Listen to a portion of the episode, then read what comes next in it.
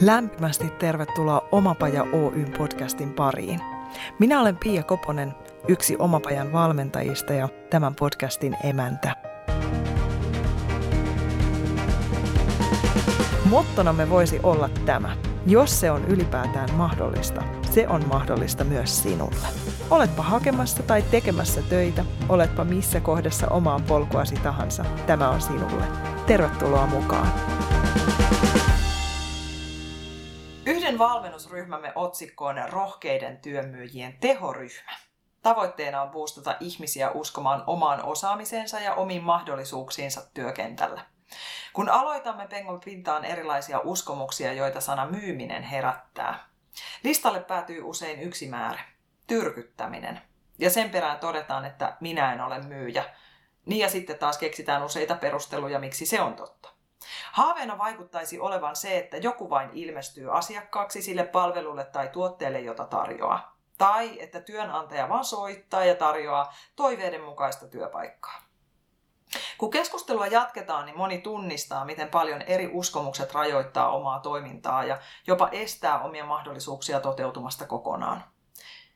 Tänään myllätään myynnin maailmaa oikein kunnolla. Tarkastellaan ja ravistellaan omia asenteita. Keskustellaan muun muassa siitä, mitä apua myyntityön osaamisesta voi olla työn haussa. Millaisia myyntitaitoja yrittäjältä vaaditaan. Miten omia verkostojaan voi kasvattaa ja se tärkein, miten saada itsensä tarttumaan hommiin ja lähtemään liikkeelle. Vieraani on tässä suhteessa kymppivalinta, ellei jopa varma nakki. Hän on myyntimuotoilija ja innovatiivinen liiketoiminnan kehittäjä, iloinen ja hersyvä Veera Matilainen. Tervetuloa. Kiitos! Kiitos. Ihanaa, että tämä aika järjestyi ja ihanaa, että olet olemassa. Ihanaa olla täällä. Ja mitä asioita sä olit jo listannut tuohon alkuun. Niin, mua jännit. Meinasin jo ruveta huutelee väleihin, että ai ai mitä aiheita. Niin, joko saa niin.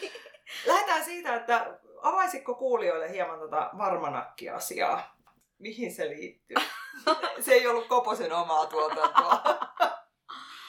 Varmanakki on yksi semmoinen elämänvaihe, meikäläisen elämänvaihe, kun, kun tota, ö, brändättiin ö, yhtä suomalaista makkaratehdasta ja rakennettiin sinne myyntiprosesseja, myyntiorganisaatioa ja, ja kasvatettiin siinä tietysti sitten niin kuin pääasiallisena tehtävänä sitä myyntiä.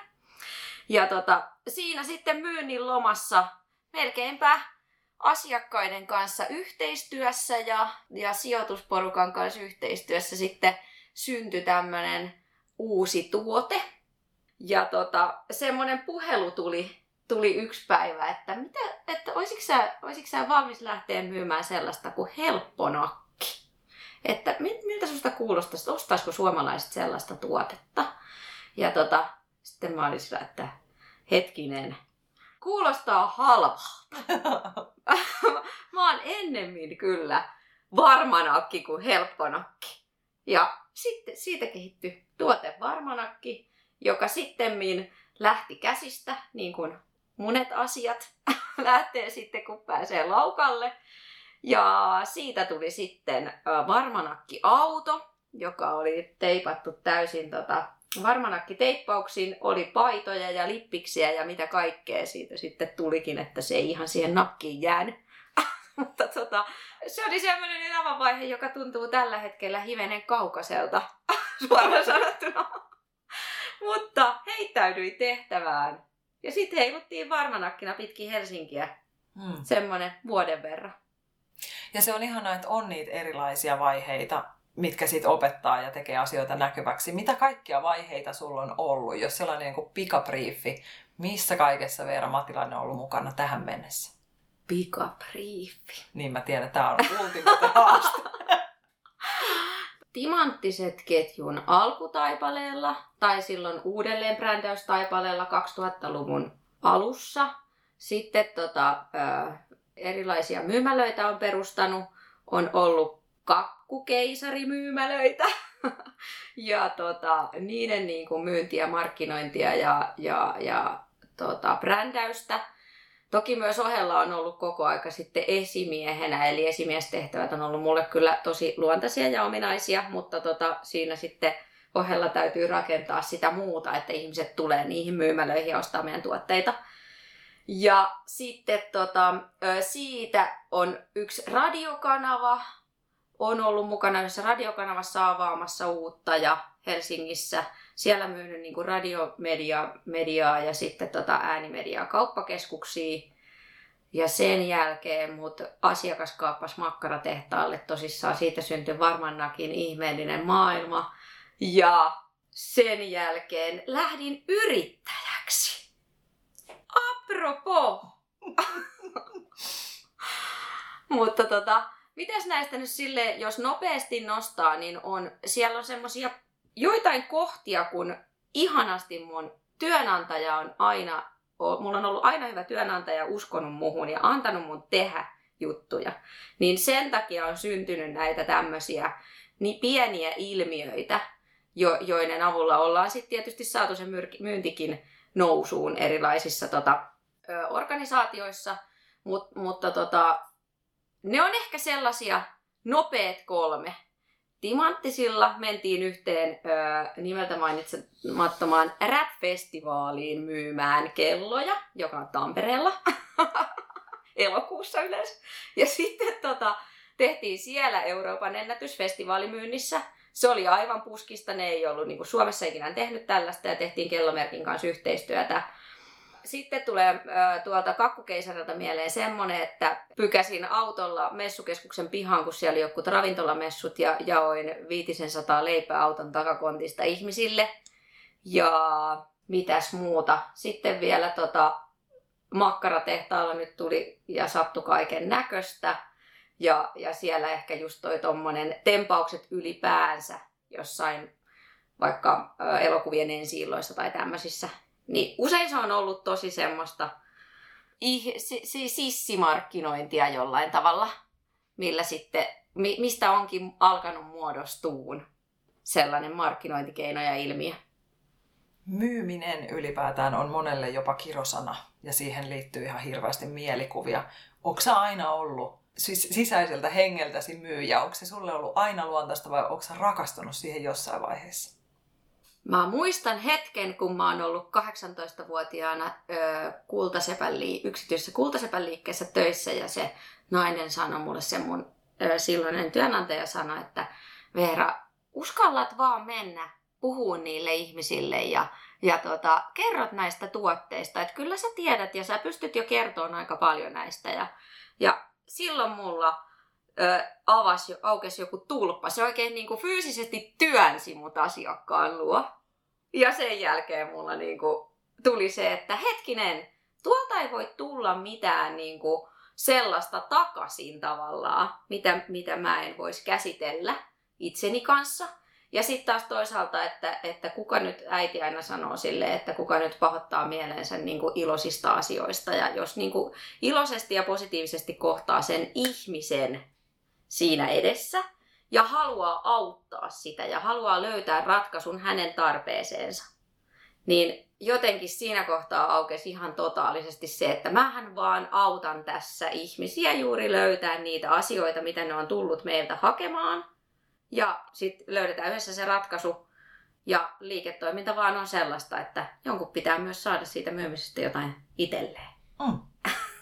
joka on sitten taas oma aiheensa kokonaan. Niin, että, kyllä. Joo. Et niin kuin jotenkin mulla oli se, kun mä oon niin empaattinen ja niin ihmis, ihminen, niin mulla oli se, ja kun mä oon valmentanut lisämyyntiä, niin mulla on aina siellä taustalla se, että, että kun sanoit tuossa alussa tuosta tyrkyttämisestä ja muusta, niin aina on taustalla ollut se, että mä en halua mitään väkisin myydä, mä en halua yhtään, että ihmiselle tulee sellainen olo, että että tota, toi nyt vaan niinku puhu mut ympäri ja voi ei nyt, mulla on tää tuote tässä tai muuta.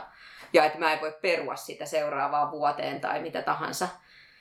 Mitään sellaista en, en niinku halua missään nimessä tehdä ja myydä, vaan se, että, että asiakkaalla on tarve ja mä voin tuottaa iloa ja hyvää mieltä ja, ja sen tunteen, että nyt mä löysin sen, mitä mä halusin ja voi, että olipas kiva toi tilannekin ton ihmisen kanssa. Niin, sun motto on ainakin nettisivujen mukaan, tai en muista enää mistä tämän pongasin, mutta jossain luki näin, että sun motto on, että ilman myyntiä ei ole liiketoimintaa. Kyllä. Se on koko yrityksen alkutaipaleesta asti ollut semmoinen Ja- oivallus. Niin. Ja sitten jotenkin siinä jatko, että sun supervoimia on muun muassa inhimillinen ote ja iloinen läsnäolo. Onko ne myyntivaltteja? Kyllä ne varmaan vähän taitaa olla. Meillä vielä sitten tosissaan tuossa yhden ison ketjun ö, myyntivalmennuksessa, pitkässä myyntivalmennuksessa tuli semmoinen ö, letkautus ja motto lisäksi, että asiakas on ihminen, Mm. joka ehkä liittyy myös tähän kaikkeen samaan, että, tota, että se inhimillisyys ja se ihmisen kohtaaminen ihmisenä ja, ja, ja tota, siinä tilanteessa kuitenkin jollain tavalla sen, näke, sen tilanteen näkeminen niin, että mä nyt en, en puhu niin kuin kolme tuntia asiakkaan kanssa jostain mummon, mummon tota, erilaisista vo- vaivoista ja muista, vaan että mulla on koko aika kuitenkin siellä taustalla se syy, miksi me tässä keskustellaan, ja että mun täytyisi tässä kuitenkin nyt johonkin tulokseen tämän ihmisen kanssa päästä. Mutta kuitenkin se on niin semmoinen kahden ihmisen kohtaaminen. Sä puhuit siitä tarpeen tunnistamisesta ja sitten toisaalta on tämä vanha slogani, että asiakas on aina oikeassa. Niin Mm. mitä sä ajattelet siitä, että onko se näin ja onko se aina se asiakkaan itse nimeämä tarve se, mitä hän oikeasti tarvitsee? No siinäpä se onkin sitten visainen kysymys. Se, että piti elää aika pitkään yli 30 ja varmaan vieläkin tuntuu välillä, tai tuntuukin välillä siltä, että mä, mä elän hirveästi niin kuin asiakkaan ehdoilla. Eli, eli joka kerta, kun niin kuin multa tilataan jotain tai joku pyytää multa jotain, niin mä aina ajattelen saman tien, että asiakas on oikeassa. Ja se on niin pinttynyt johonkin tonne syvälle sieluun, että, että tota, mm, se ihmisen miellyttämisen halu ja semmoinen, että niin kun, jos asiakas kerta multa pyytää tätä, niin totta kai mä myyn sille tätä. Mutta, mutta sitten sen ymmärtäminen, että mä oon nyt tämän asian asiantuntija ja tämä asiakas on multa nyt tätä asiaa ostanut ja mun velvollisuus on myös kertoa hänelle, mikä on sitten niin kuin se ä- mun mielestä hänelle paras vaihtoehto. Ja jos nyt miettii niin kuin tuotteiden myymistä, niin siellä mä oon kyllä aika paljon niin kuin soljunut sen asiakkaan ehdoilla, mutta sitten taas palveluiden myymisessä mä oon enemmänkin sitten ää, tota, alkanut oleen vähän vahvempi, mutta kyllä mä huomaan vieläkin ihan päivittäin, jopa, jopa päivittäin mä huomaan, että että Veera Matilainen puhuu puhelimessa, että kyllä, kyllä onnistuu, juu, huomenna, okei. Ää, jos asiakas sanoo, että kyllä sulla menee siihen se 15 minuuttia, vaikka se ei ole asiantuntija sillä, siinä asiassa, niin mä uskon siihenkin, vaikka mä tiedän, että mulla menee siihen koko yö. Et se on jotenkin niinku ihan uskomatonta, että, että se on niin syvällä jo siellä ihan, koska silloin 2000-luvun alussa ja, ja muutenkin niin kuin on toi asiakas on oikeassa ollut niin vahvasti joka paikassa. Mä oon tota, ollut kauppaoppilaitoksessa ja tradenomiksi opiskellut, niin kaikki mahdollinen kaupallinen opin, oppiminen ja kaikki tämmöinen sisältää sen, että asiakas on oikeassa ja, ja, ja sun täytyy niin kuin siellä luovia. Mutta asi- asiakkaalle voi myös erittäin rakentavasti kertoa, miksi minä olen jotain mieltä ja avata sitä kokonaisuutta. Et se on taas sit niitä sosiaalisia taitoja myös tosi paljon, että et sitten osaa avata sen asian niin, että se asiakas ei pahota siitä jollain tavalla mieltään tai, tai varsinkaan tunne itsensä tyhmäksi, että sehän on niin kuin isoin virhe, mitä voi tehdä, että, että asiakkaalle tulee niin kuin tyhmä olo ja se on itse asiassa sellainen, mitä välillä musta tuntuu, että toki se on vähän ammattitauti, että siellä kaupoissa pyörii semmoiset tuntosarvet koholla, mutta tota, välillä tuntuu, että niinku töksäytetään vähän asioita, että et pitäisi niinku enemmän niinku miellyttää sitä toista. Mutta mut sitten taas toisaalta, no eri ihmiset on myös, kaikki, jokainen asiakas on omanlaisensa persoona ja sillä on omanlainen tausta ja sit sitäkin pitäisi luovia. Niinpä. Ja sitten kuinka vähän me kuitenkin tiedetään, että mikä ketäkin miellyttää. Niin. Että ehkä joku syttyy just siitä vähän rajummasta, suoremmasta ja toinen tarvii taas enemmän kurveja ennen kuin tullaan iholle. Että Kyllä, kyllä.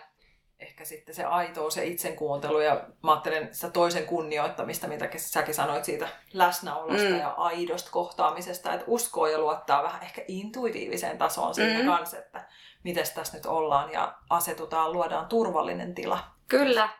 Ja, se, ja kun siihen tulee se ote, niin se ei ole vaikeeta. Siitäkin tulee rutiinia. Et se ei ole sellaista, että joka päivä, jokainen hetki on semmoinen, kun asiakas tulee, kun mä ymmärrän, että niitä asiakkaita voi olla satoja ja satoja. Niin kuin kaupan kassalla vaikka voi olla niin kuin useita asi- asiakkaita päivässä. Mutta mun mielestä silti siinä on mahdollisuus henkilökohtaiseen palveluun, vaikka se hetki olisi lyhyt. Ja se on silti mahdollista, että sulla ei ole kaikki voimavarat lopussa, kun sä lähdet sieltä töistä joka päivä, koska siitä tulee se rutiini. Ja se intuitio toimii sitten automaattisesti.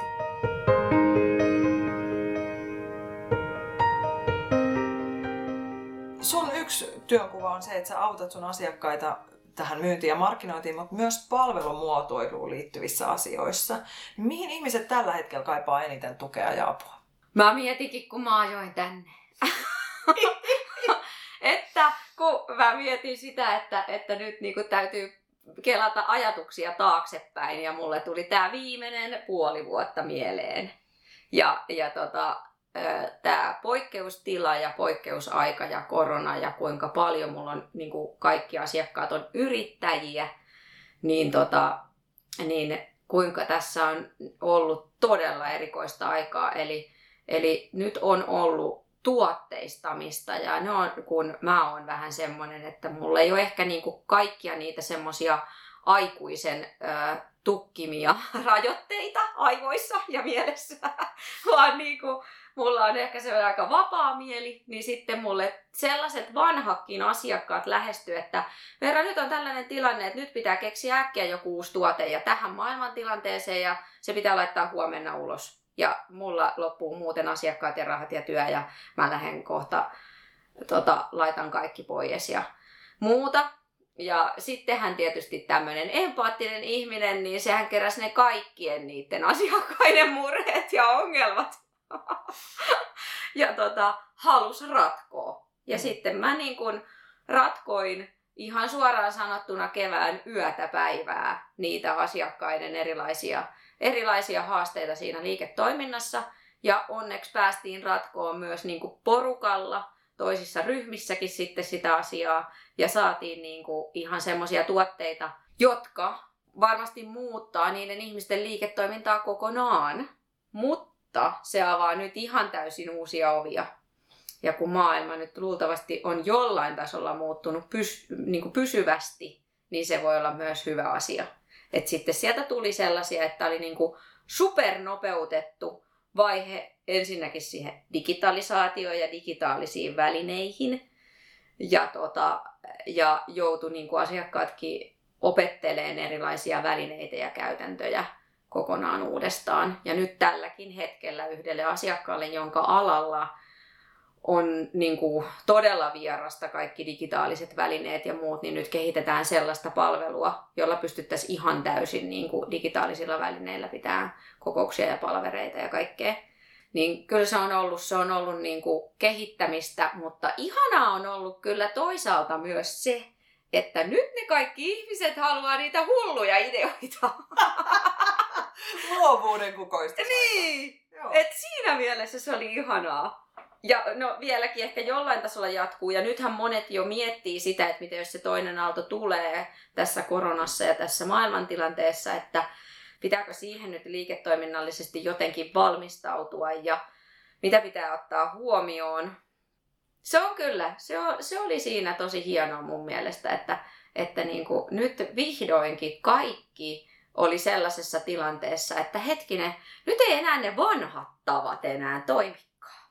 Kun si- se on ollut ehkä sellainen, mitä mä oon aika paljon vienyt eteenpäin elämässäni, että voisiko olla jotain e- uutta ja erilaista, eikä sen tarvitse olla niin vakavaakaan ja kevyttä ja semmoista, että, että niinku, se on, se, tää on ollut Tämä on ollut jännittävää ja ihmeellistä ja, ja raskasta ja, ja luovaa aikaa. Ja sitten kun se luovuus vielä pakotetaan ulos niin kuin nopeasti, siellä on ihminen, joka tarvii, esimerkiksi mulla konkreettisesti ihminen, joka tarvii nopeasti rahaa.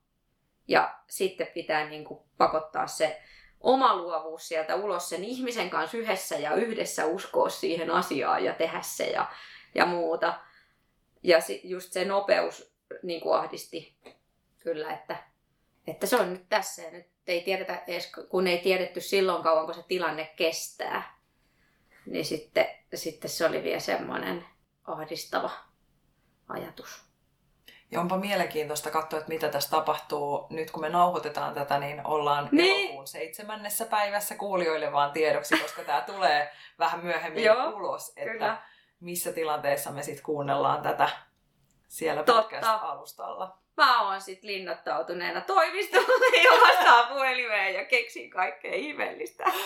Joo suhun ottaa sit sadat ihmiset yhteyttä. Toi digiloikka tai digimarkkinointi, digi-digi, niin se on ollut kyllä nyt kaikkien huulilla ja, ja on monelle haaste. Niin kuin mm-hmm. sä sanoit, että moni joutuu ihan ihan uusia juttuja ottamaan nopealla sykkeellä haltuun. Ja kovasti sitä myöskin annetaan ymmärtää, että se täytyisi hallita se digimarkkinointi, että jos lähtee yrittäjäksi. Tai puhutaan myös ihan työn hausta, työn, oman työn myymisestä mm. työnantajille, niin siihen myöskin liittyy ne samat asiat. Mm. Mitä sä sanoisit semmoisen niin pähkinänkuoriversion, koska se on aiheena, me voitaisiin tehdä siitä ihan oma mm. jaksonsa, ja ehkä jos kuulijat innostuu tästä, niin voitte tilata meiltä uuden jakson siitä, mutta sivutetaan sitä pikkasen tässä. Mitä on semmoisia, mitä tulee ottaa huomioon tai ymmärtää, kun puhutaan digimarkkinoinnista? Enemmänkö työnhakijan näkökulmasta? No mä mielen tavallaan sen työnhakijakin yrittäjäksi. Hän niin. yrittää myydä sitä omaa osaamistaan. Totta. Niin totta, jolloin puhutaan niin kuin yrittäjän tai yrityksen tai työn ihmisen henkilömielikuvasta, mikä tuolla niin kuin internetin ihmeellisessä maailmassa on. Ja, ja ollaan puhuttu niin kuin yrittäjän näkökulmasta varsinkin siitä, että jos lähdetään sieltä liikkeelle, että yrittäjän täytyy tehdä valinta, haluaako hän olla esillä vai ei. Ja mun mielipide on, että täytyy olla esillä tuolla verkossa. Ja sitten tota, työnhakijan täytyy olla ehdottomasti miettiä niin kuin ne työkalut, miten tai asiat, mitä pitää ottaa huomioon, minkälainen sometili sulla on, onko, se, onko sulla LinkedIn-tili, onko sun, onko sun kaikissa tileissä, minkälaisia valokuvia, julkisia valokuvia, minkälainen se ilme ja se ajatus on, mikä susta tulee, se ihmisten mielikuva, kun ne tulee kattoon sitä sun profiilia. Tai saatika sut googletetaan, on se sitten yrittäjä tai kuka tahansa ihminen, niin kannattaa aina välillä googlettaa oma nimi ja oma yritys ja katsoa, mitä sieltä tulee. Mutta niinku pääsääntöisesti semmoinen niinku katsoo ulkopuolisen silmin sua tai sun liiketoimintaa ja, ja miettiä, että minkälainen mielikuva niille ö, muille tulee susta ja sun tekemisestä. Ja Pitäisikö sun tuoda sinne jotain sun ominaisuuksia? Tästä itse asiassa käytännön esimerkki silloin, kun lähdin yrittäjäksi. Koin, että en ole niin hyvä kirjoittaa, että voisin kirjoittaa blogia. Ja ö, silloin mulla oli sellainen tarve, että hetkinen, mä oon elänyt kaikille työnantajille ja just niin kuin koska ne on ollut niitä mun työnantajia, mä oon elänyt aivan täysin niin kuin ne on tavallaan, tavallaan toivonut että mikä on Veera Matilainen. Ja ihmisten pitää tietää siitä. Ihmisten pitää tietää mun ajatuksista. Niin mä perustin ihan vaan niin kuin ilmaisen blogin ja aloin kirjoittaa sinne myynnistä ja markkinoinnista. Ja tota, se oli semmoinen startti mulle, että sitten yhtäkkiä se nousi Googlessa, kun mua googletettiin ja sitä kautta ihmiset rupes lukeen ja sitten se rupesi jo kouluissakin, niin kuin oli avattu, mulle tuli viestejä, että me ollaan täällä tunnilla ja täällä on Veera sun blogi esillä.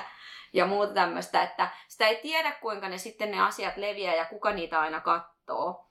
Elikkä, eli jotenkin miettiä sitä monesta eri näkökulmasta, että miten sun äiti sitä katsoo ja miten sun työnantaja sitä katsoo ja miten sun asiakas sitä katsoo. Et, et niin kuin vähän semmoisia eri näkökulmia siihen, että miltä sä näytät siellä. Toki itse otin myös jossain kohtaa semmoisen askeleen tietoisen, kun ensimmäis, tämmöinen julkisuuden henkilö ja kansanedustaja pyysi mut Facebook-kaveriksi joskus vuosia sitten. Ja siinä kohtaa mulle tuli se sellainen, mitä mä oon laittanut sinne. Ja sitten mä aloin sitä selaa sitä mun seinää. Ja että sitten mä kävin sen mielessäni läpi, että mä oon Veera ja mä oon tämmönen.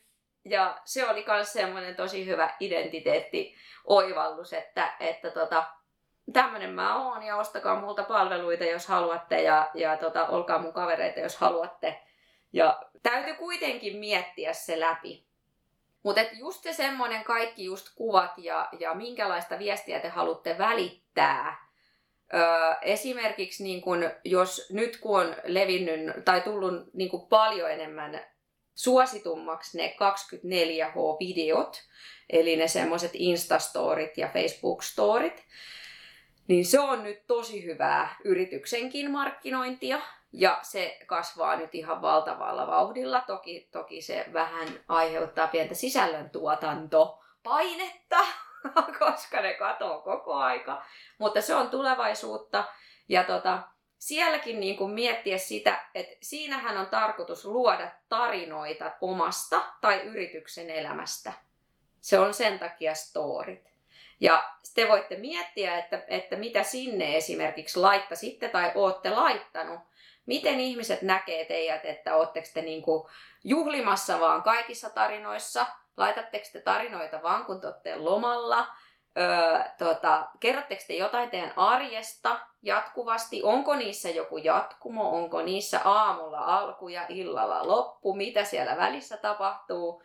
Ja se on ihan uskomatonta, kuinka ihmiset löytää sieltä sitten, niin kuin mulle käy usein niin, että, että hetkinen, en mä tajunnut, että tämä teidän talo ei olekaan näin maalla, kun mä oon katsonut niitä, niitä tarinoita. Että sä oot ihan antanut olettaa, että sä oot ihan jossain lehmien keskellä, mutta se ei olekaan niin maalla. Että kaikkea semmoista niin kuin ihmiset olettaa sieltä, sieltä seasta niillä, niitä kuvia, mitä sinä päätät laittaa, niin niistä muodostuu se tarina niin sanotusti. Ja niillä ohjaillaan ihmisen mielikuvia sitten taas niin kuin tekemisessä, niin yhtä lailla, yhtä lailla sitten niin kuin koko ne kaikki profiilit ja mitä teistä on ikinä internetissä, niin ne ohjaa sitten taas sitä mielikuvaa, joka sitä alkaa tutkia sitä asiaa tai katsoo tai päätyy teidän sivuille.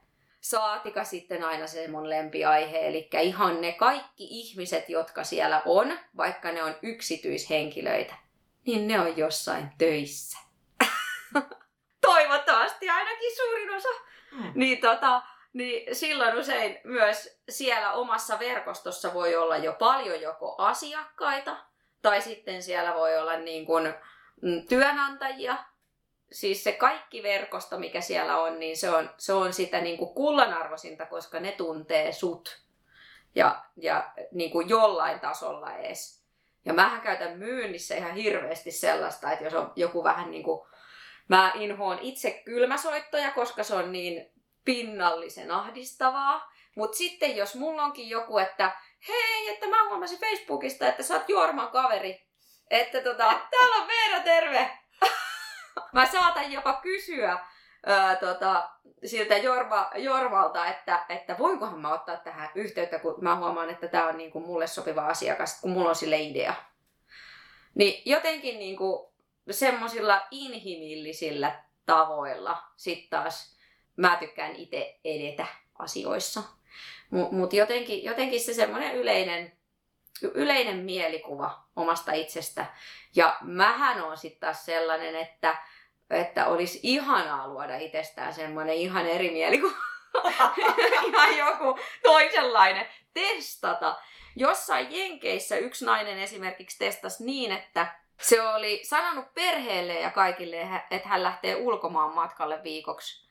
Ja sitten hän oli ottanut kuvia jossain kotona jollain seinän edessä ja vaihtanut sen tausta ja esittänyt, hän on rannalla ja hän on nähtävyyksissä ja hän tekee tätä ja tota. Hän on nyt syömässä hienossa ravintolassa kattanut johonkin sinne kotiinsa ja, ja laittanut jonkun meritausta ja muuta. Ja siis kaikki oli uskonut, että se on ollut siellä reissussa viikon. se on ollut yksin kotona. Mutta mut se on vaan niinku esimerkki siitä, että sillä on hi- si- siis se luo sen mielikuvan teistä ja te pystytte siihen itse vaikuttaa. Siihen pystyttyy, se, sen pystyy ihan täysin itse päättämään, että mitä se on. Paljon juurikin toi esilläolo ja sen oman elämän ikuistaminen ja sen jakaminen muiden kanssa tuolla tavalla, mitä nyt tässä mm. ajassa paljon tehdään, ei ole kaikille kuitenkaan luontevaa. Mm. Et moni mieltää, että ensinnäkin myyjän täytyy olla ekstrovertti, myyjän mm. täytyy olla niin kuin valmis keskustelemaan monien ihmisten kanssa ja laajat sosiaaliset verkostot mm. olisi jo mielellään valmiina. Mutta entä ihminen, jolle se ei ole luontaista? Putoako meidän maailmasta introvertit, joita uusien tutkimuksen mukaan niin ajatellaan, että he on itse asiassa johtajia, tulevaisuuden johtajia, että ne olisi paljon parempia esimiehiä tämmöiset introvertit ihmiset kuin ekstrovertit, mitä niin kuin ehkä mielletään mm. helpommin. Mitä sä ajattelet tämmöisistä, onko sun maailmassa tämmöisiä lajitteluita introvertti, ekstrovertti ollenkaan? No siis ainakin ne, jotka itse lajittelevat itseensä, että on. Ja, ja tota, mm, mä uskon, että ne introvertit on oikeasti niitä, jotka tätä maailmaa oikeasti jo tällä hetkellä johtaa. Että me ekstro- ekstrovertithan ollaan niitä maskotteja. ja nehän pystyy vaikuttaa meihin ekstrovertteihin tosi paljon.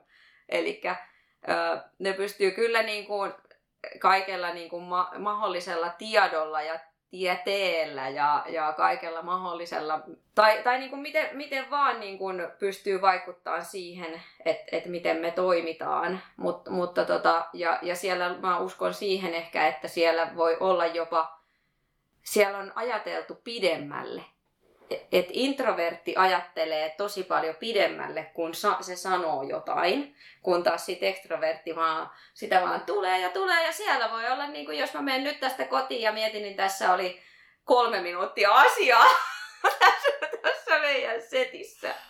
Mutta että et, si, niin extrovertti ehkä jotenkin niin kuin luo tarinaa ja kertoo niin kuin laajemmin, mutta introvertti sitten ehkä ehkä mun näkökulmasta sitten vaan tiivistää asiat, mm. jotka tulee sieltä. Esimerkiksi veljeni. Niin meidän iskä aina sanoi, että Joonalla ei vaan ollut asiaa pienenä. Sitten se vaan rupesi puhua, kun sille tuli asiaa. Niinpä. Mm. Et se on sitten taas tämä toinen versio, niin alkoi papattaa heti yksivuotiaana. En tiedä milloin on alkanut puhua, mutta sitten suoraan siitä tähän kolmeen seiskaan. Eikä loppua näin. Niin. Hyvä niin. Hyvä mutta, niin. mutta, siis, niin. mutta kyllä se, miten introvertti sitten taas tuolla, tuolla digitaalisesti ja verkossa ja työnhaullisesti ja muuta, niin mun mielestä se on taas sitten työnantajan heikkoutta, jos ei se löydä niihin tehtäviin, mihin ei välttämättä tarvita ekstroverttiä, niin jos, jos ei ole kykyä niin kuin tunnistaa niitä vahvuuksia, mitkä tiettyihin tehtäviin tarvitaan. Ja sitten taas se on myös rekrytoinnin ja työnantajan vastuulla löytää semmoiset kanavat ja keinot, millä ne introvertit saadaan hakea niitä töitä. Ja, ja sellaisissa tehtävissä sitten taas mun mielestä ei ole mitään tarvetta myynti ja markkinointi, niin siinä nyt luultavasti täytyisi jonkunla, jonkunlaista alua niin kuin aja, ainakin päästä, niin kuin, no joo, markkinoinnissa, niin kuin jos psykologia kiinnostaa, niin silloin sä voit niin kuin paljon sillä pelata, mutta sitten taas myynnissä, kun se on ihmisten välistä, niin siinä täytyy kyllä pystyä mun mielestä luomaan niitä tarinoita ja totta kai introvertilläkin on sosiaalisia taitoja, että, että siinä mielessä ei se tarvi välttämättä olla maalailua. Tästä yksi käytännön esimerkki vielä ystäväksi sitten muodostunut, mutta aiemmin tai ensimmäiseksi työnte- ensimmäisenä työntekijäksi otettu hyvä ystäväni, niin tota, oli, me oltiin juuri sellaiset, että tämä Ansku on, se, oli, oli, on sellainen, että hän ää, palvelee asiakkaita, on hiljainen, ihanan herttainen, punahiuksinen nainen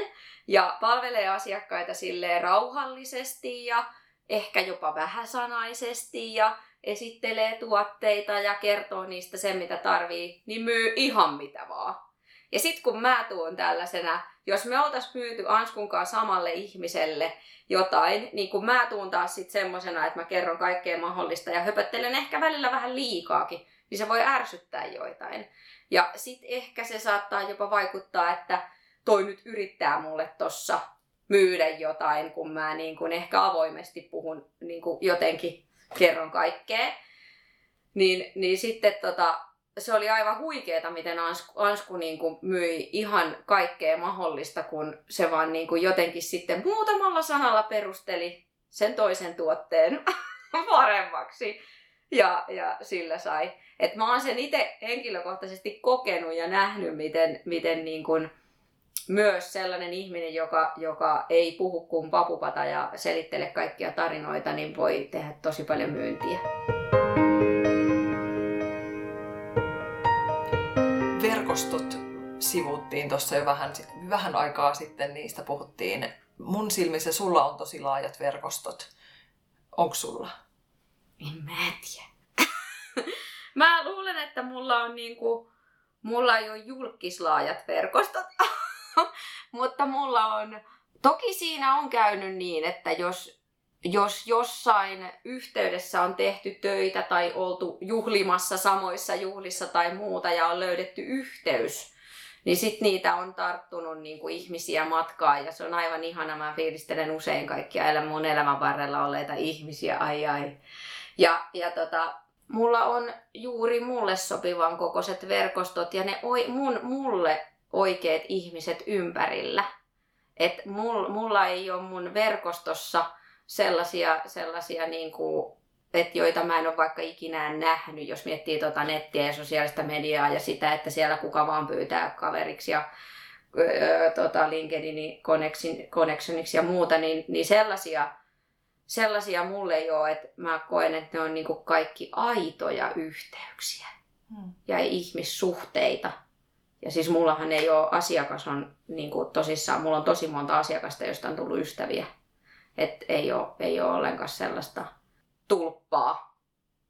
Onko se ehdoton edellytys, jos sä ajattelet tätä päivää ja sun asiakkaita, kenen kanssa sä oot työskennellyt, niin onko se, kun sitä annetaan ymmärtää, että se on, mutta mm. mitä mieltä sä oot siitä, että onko se ehdoton edellytys työllistymiselle tai oman yrityksen fiksusti pyörimässä pitämiselle, että sulla on sitä verkostoa, on ne sitten niin kuin kuinka laajoja tahansa, mutta että kun tuntuu, että julistetaan sen verkostoitumisen nimiin, että tarvitset verkostoitua, mm. jotta menestyt. Onko se niin sun mielestä?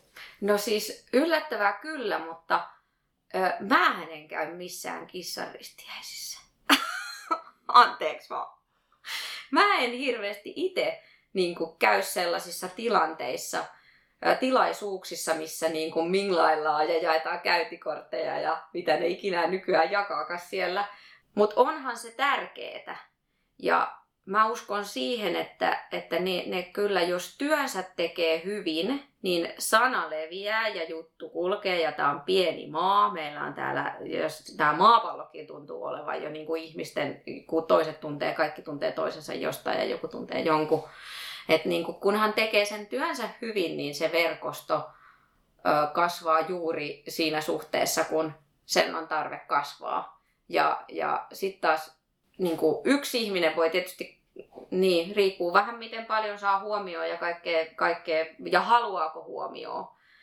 Ja on huomannut, että siellä on myös erikseen niitä ihmisiä, jotka oikeasti, oikeasti tuo itsensä esiin ja toistaa, että minun tilini nimi on tämä ja tämä ja ottakaa, laittakaa hashtag tämä ja tämä, että siellä on paljon myös siellä tuommoisissa julkisissa tilaisuuksissa myös niin kuin sellaisia, jotka tekee sitä ihan niin kuin työkseen. Se on heidän myynti- ja markkinointikeino. Ja sitten taas kun mä oon niin ihmisihminen ja inhimillinen ja kaikkea, että sitten mulla, mulla, se, mulla tulee siinä aina semmoinen huu, otetaanko vaan skumpat ja jauhetaan vähän aikaa jostain ihan muusta kuin töistä. ja sitten jotenkin se, että jos on semmoinen tilaisuus, niin kyllä sieltä sitten kuitenkin usein on ne oike, oike, niin kuin itselle semmoiset oikeat kohtaamiset löytynytkin. Et sitten se, siellä voi olla paljon sellaisia, joita, joita ei sit omaan siihen sisäpiiriin ja lähipiiriin ja verkostoon välttämättä tarvikkaa. Että kaikki niin löytäisi jotenkin omansa sieltä. Sillähän se olisi tehokkainta. Ja mitä nyt tuohon verkostoon noin niin kuin digitaalisesti tulee, niin mulla on tullut ihan niin kuin isoja tilauksia LinkedInin ja Facebookin Messengerissä. Että kyllä se siinä mielessä niin kuin, ja jos siellä on näkyvillä vähäkään ja kirjoittaa, julkaisee omia juttuja ja näyttää jotain vähänkään itsestään LinkedInissäkään, mä en ole yhtään aktiivinen, mutta sielläkin jos jonkun on laittanut, niin sitten joku yhtäkkiä saattaa, että hetkinen, että mä mietinkin tähän tekijään ja nyt mulle tuli yhtäkkiä sää mieleen, kun tämä sun päivitys tuli tähän. Että kyllä se vähän kuitenkin jonkunlaista semmoista, toki toi on yksi kanava, on muitakin verkostoitumis- ja ke- kanavia ja keinoja kuin toi, mutta toi, toi on ihanan ilmanen. ja se vaatii vaan vähän luovuutta, että keksii mitä sinne sitten laittaisi itsestään.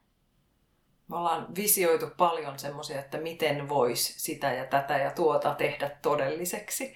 Niin vielä Veeran vinkit mm. siihen, että miten saa itsensä ryhtymään hommiin. Mitä, mitä sä käytät? Mitkä on sun työvälineitä, koska sä suhaat siitä niin kuin mun silmin tosi monessa paikassa.